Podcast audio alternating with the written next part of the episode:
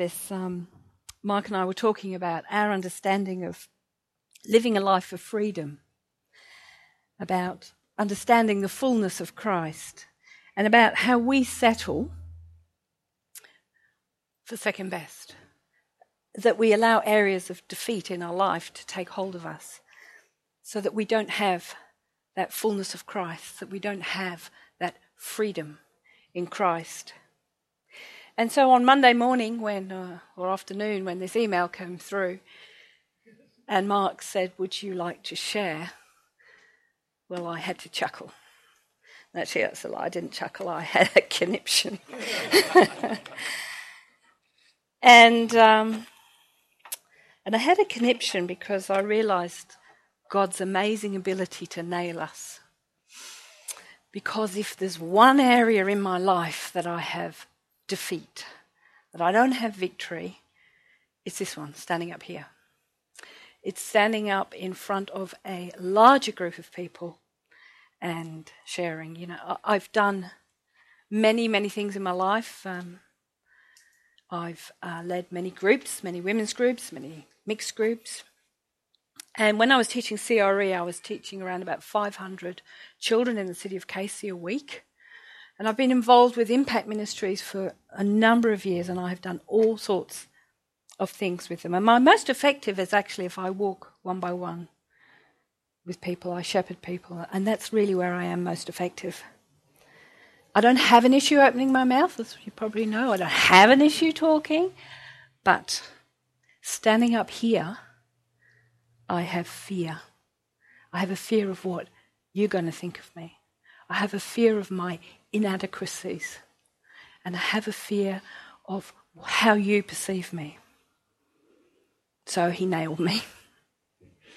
And I know and I knew, you know, that very, there's, there's very people we were talking about on Sunday, that, that was me. We were talking about me.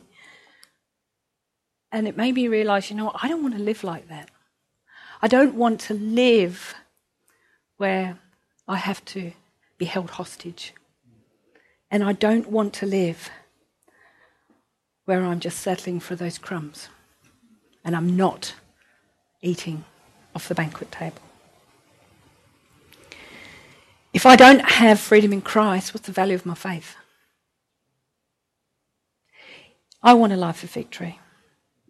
I want a life of fullness. And so today I'm standing here and I'm choosing to take back what Satan's taken from me. I want to claim back the areas which I have no victory in.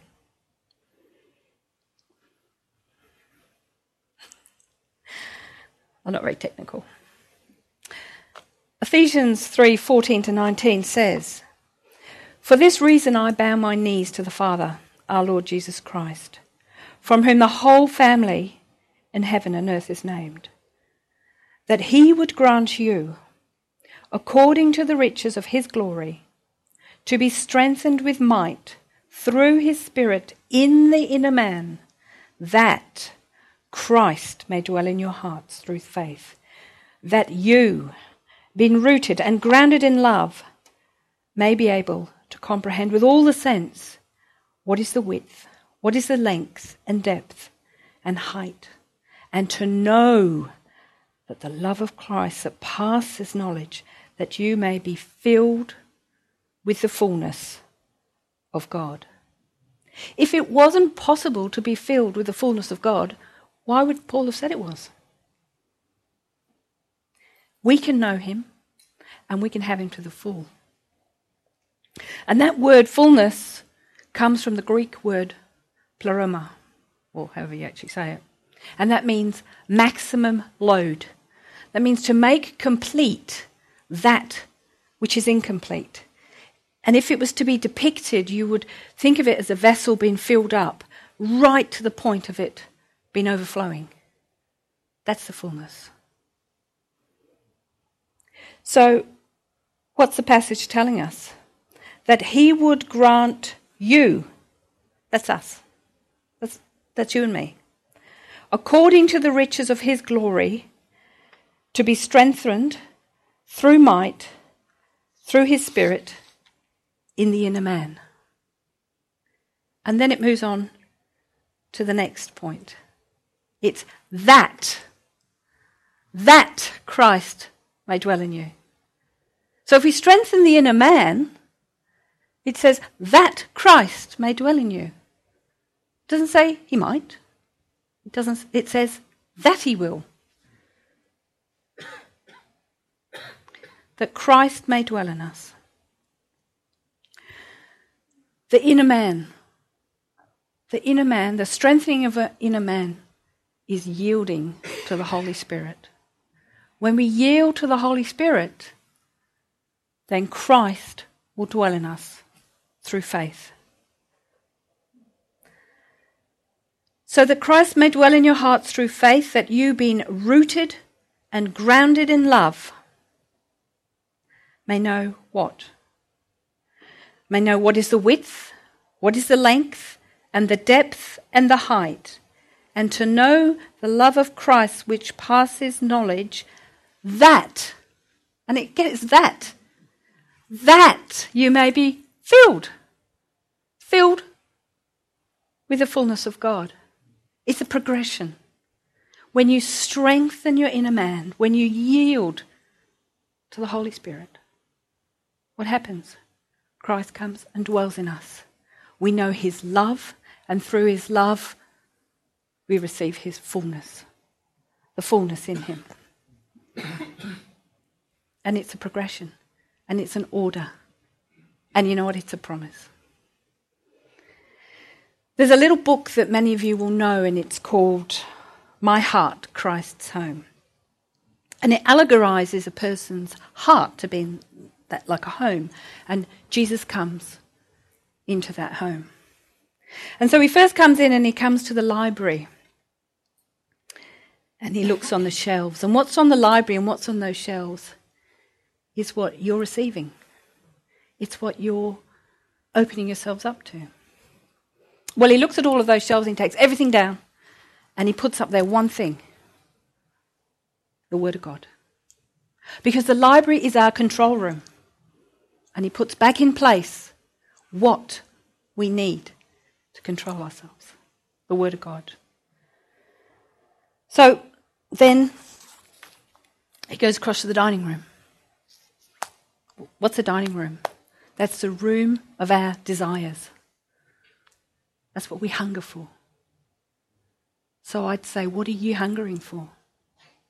What's on your menu? What are your worldly desires? So, what he does then is he takes everything out and he puts in a new menu. And this menu is a food that satisfies. This food is the will of the Father. So the library's cleaned up and the word's up there. Your control room's fixed up. The dining room, the menu's changed. So what you're hungering for is the will of God. He then goes across to the living room. That's the, the place of fellowship and uh, community and communion. And, and he sees who comes in and out of our lives. And he also sees what we do with our time in our lives. And he sits there and he waits and he's, he's, he's, he's watching what's going on. And he's waiting there. He's waiting to talk with you, to commune with you, to love you, to encourage you, and maybe even discourage you from doing some things. But you know what? You never even went and said hello. He sat there for a whole day. Did you go and say hello? Did you go and say, Is this a good idea? Did you go and say, Walk with me? The living room is a place of fellowship. But we have to have the right kind. We have to be purposeful with our time, how we use it, and where we spend it. 15 years ago, if you had have said that a great majority of us would spend an awful lot of time looking at a little screen with a particular app on it that tells you all about what people are thinking, what they're eating, what they're wearing, where they're going. That wonderful app called Facebook that chews up hours of our time. Useless activities. We need to be aware of what we're doing with our time. And what about the, the activity when you go into a restaurant or you go down the mall and you see this, this family and you think, oh, wonderful, they're out there. They're all sharing, they're communing. And there they are, sat, glued, each one of them to their screens. Useless activities that are detracting from our lives. Well, then he walks into the workshop and he sees in there the most incredible tools. You could do anything with these tools, and this workbench that is, is, is fit for the best Formula One place. And he looks what's been made from these tools in this workshop, and what does he see? Useless toys. I've given you tools. I've given you gifts. I've given you abilities. And you're creating useless toys? So he rearranges the workshop. And he rearranges it so that you use your gifts and your tools for his purposes. So, we've got the library fixed up, we've got the book, the Word of God on the shelf in our control room. What do we have to do? We then have to yield to the will of God. And we have the menu in our dining room fixed up so that we can desire the right things, that we can want to hunger for what? God's purpose in our life. And then we go into the living room. And he's, he's rearranged the living room so that we are aware of what we do with our time and that we make him part of our time and part of our life. And the workshop.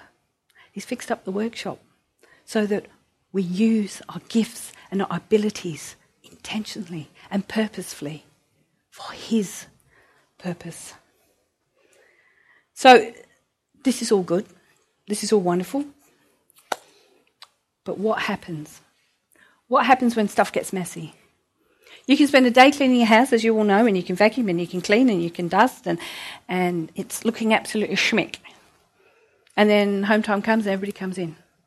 And then there's bags on the floor, and there's papers on the bench, and there's keys on the bench. And you've just vacuumed, and there's mud. And then if it's our house, the dog comes in, the cat comes in, there's cat fur, there's dog fur, there's ash from the wood fire, there's coals, there's. And you've just cleaned it up.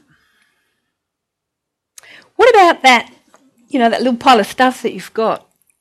You don't actually know what to do with, so you, you put it sort of in the corner and you just put something on it, and then oh, you've got something else and you just put something on it. And so you, you create this little pile of stuff that accumulates. You never put it away because you don't get round to it. But over time, you don't even notice that it's there. You're meant to put them away, uh, but how long are we going to leave them there, unnoticed? Getting bigger and bigger. But if we learn to clean up as we go along, and every mother would say this, and I'm an absolute failure with my 22 and 19 year old, but if we teach them that if you learn to clean up as you go along, the job isn't as big. You don't have to start right from the word go. There's only a portion of it you need to do. It doesn't become overwhelming. And we don't look around and feel ashamed and guilty of the stuff in our lives that we haven't dealt with, we haven't put away. And if you look at it in a literal sense, well, for the women, I don't know so much about the men. I mean, Brett, I don't think he could really care. People come over, that's, they come over. But I care. I care that you don't see all my muck. And so you're like you, you don't really like to invite people over when the place is mucky. How many people do you let into your life because you don't want them to see your mug. And that's what happens when we let things become acceptable. When we let those piles of rubbish just accumulate in the corner.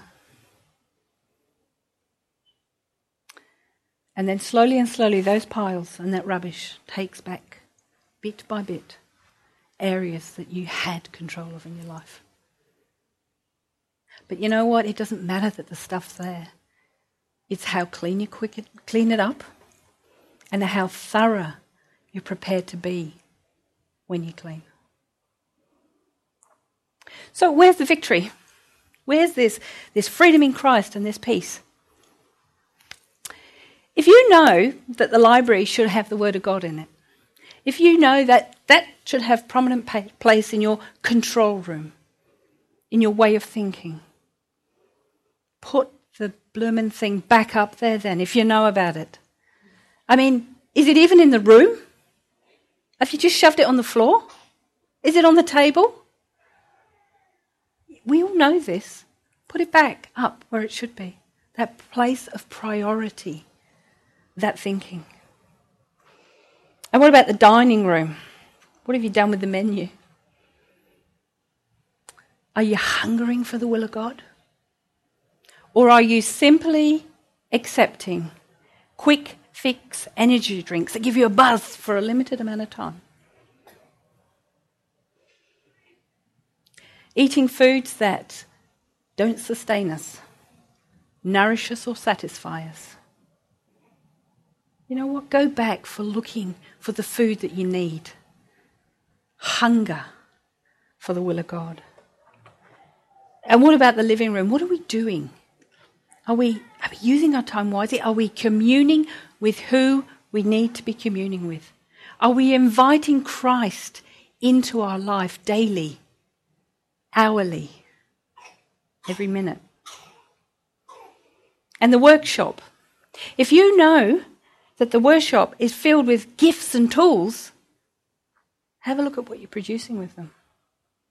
Because if you're not producing God's purpose, then maybe you just need to rearrange your workshop. So that's great. We got everything sorted. It's all done. So I'll create the stack again. Hanging around Ken Raymond too long. so we got our clean living room, uh, clean library. We've got our dining room sorted. We've got our living room done. We've got our workshop done. And Jesus is finished. And suddenly, no, there's a rancid smell coming from somewhere. Oh my goodness, somebody hasn't cleaned. And there's a cupboard underneath the stairs. And it stinks. And he begins to go in there. And you go, hang on a minute. I've given you everything else. You've had my library, you've had my dining room, you've had my living room, you've had my workshop, and you want it? No, no, no, no, come on. Come on, that's mine. It's my life, that's mine. You can have everywhere else. And that's the truth of it, isn't it? We're quite prepared to let God in the rooms that we'll let Him in. But what about the stuff that you don't want Him to see? Because when you let Him in there and when He cleans it out, you no longer have a stink. If your house that you live in today needs cleaning regularly, what on earth makes you think that your spiritual house doesn't need cleaning regularly? When it comes to strengthening the inner man, we need to yield. We need to make the Holy Spirit part of our moment by moment living. And, and, and the truth is, when we do that, Christ comes and lives in us. And when we do that, we know his indescribable love. And knowing that means we have his infinite fullness, his goodness in our lives.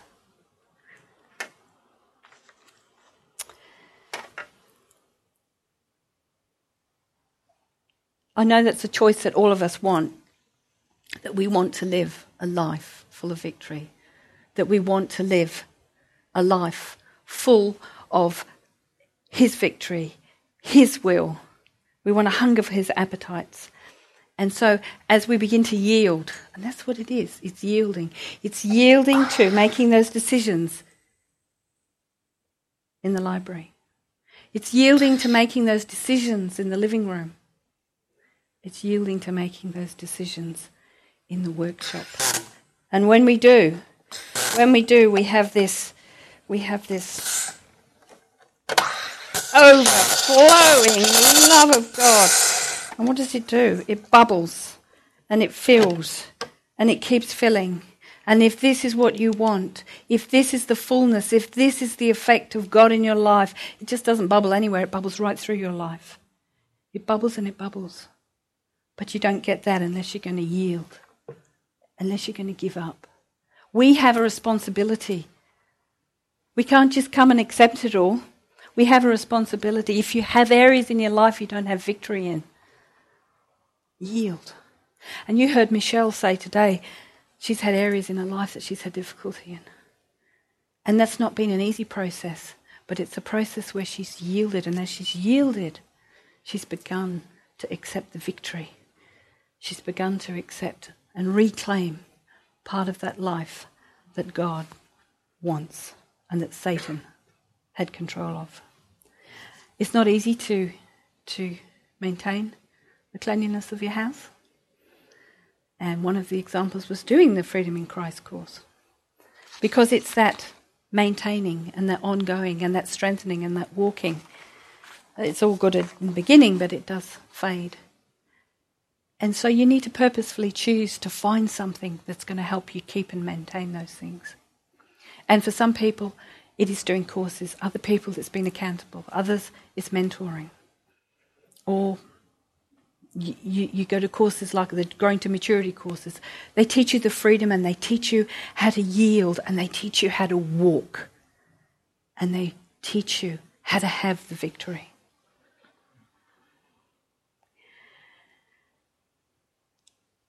Today, there, um, there may be in a few, few areas of your life that you need to yield.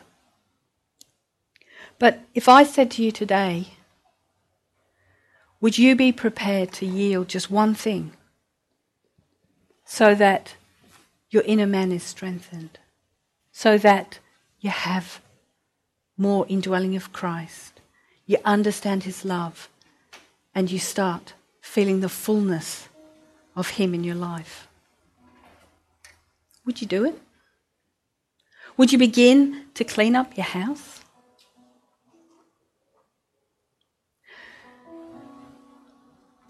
In a moment, I'm going to pray. And I'm going to ask God if He would show you just one area of your life that you would you be willing to give it up? Would you be willing to hand it back so you can start gaining back areas. So that you can start living in that fullness that comes from yielding. If you come forward, give it over to God. Let someone pray with you. And then let's start walking and making decisions on a day by day moment by moment choice to live in the fullness that is ours because we're prepared to strengthen our inner man.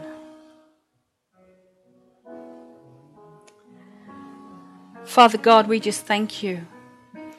We thank you that your, your promises in your word say that when we strengthen our inner man, that when we acknowledge your presence in our life and that we yield to your Holy Spirit, that you will dwell in us, that we will know your love, and in that we will start living in the fullness of your promises. So, Father, I just pray today that you would shine a light on one area of each of our lives. That we would be prepared to step forward and yield to you in order that we may know you more and that we may live a life of fullness in you. Thank you, Lord. If you feel you'd like to come up and yield just one thing, then feel free to come up and someone will pray with you.